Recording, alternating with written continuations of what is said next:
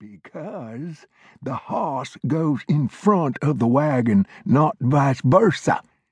At least that's how it's done around these parts, and the hoss's tracks are headed west, as any damned fool with half an eye could see. Hell, you're starting to sound like old Barnabas, Flintlock said. Sam, he should have taken a stick to you when you were a younker, Glover said. I'd say that much is real obvious. He did plenty of times. You deserved it. Then, after I got big enough and mean enough to kick his ass, I guess Barnabas decided I didn't deserve it no more. That I'd have to see for my own self.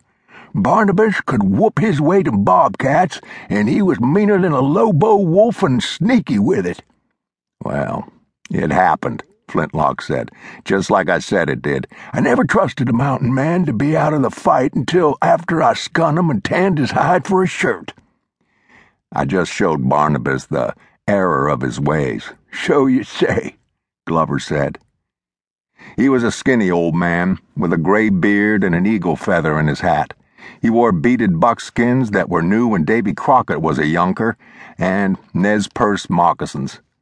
Flintlock let his annoyance simmer for a while, then said in a reasonable enough tone, Tether your mule over yonder by my buckskin, then set and eat.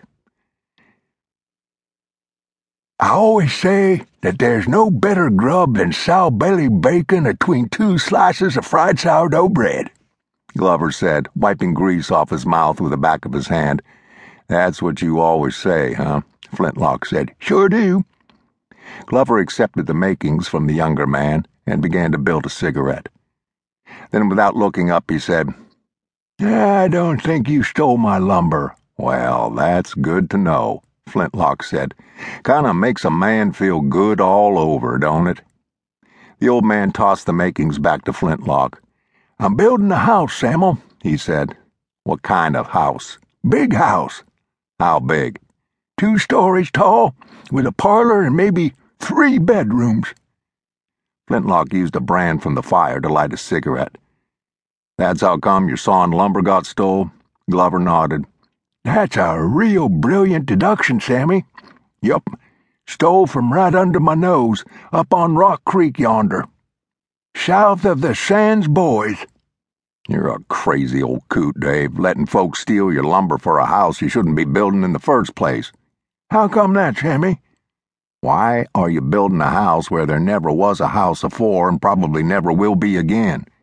Except for mine, Glover said, behind a blue coil of cigarette smoke.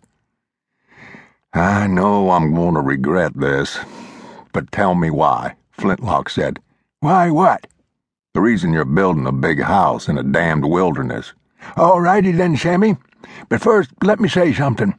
Glover said, and I don't want to hurt your feelings, mind, but you ain't gonna like this. You being so sensitive and all. I don't get hurt easily. The old man sighed as though he was real sad about what he had to say.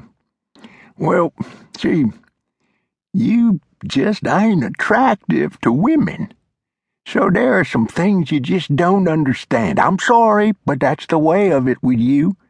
I mean, you got that great big beak of a nose and a mustache hanging under it like a dead rat, and I catch your drift, Flintlock said, testy as hell.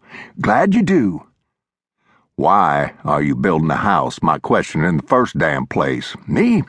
I'm a handsome feller, Samuel, and when I cut a dash, the ladies go wild. The thing is, though, I'm plumb tired of fighting them off, so I plan to settle down with just one woman, a nice fat gal who'll take good care of me and be the queen of my castle on the creek. Glover stared at Flintlock, his eyes glittering in the firelight. That's how it's going to be, Sammy.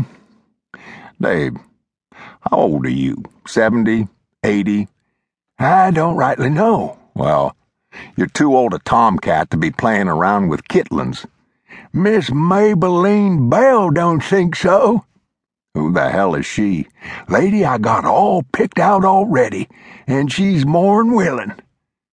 Miss Maybelline was happy to take my gage d'amour, a nice silver ring with a blue stone on it. How old is she, this gal who's tetched enough in the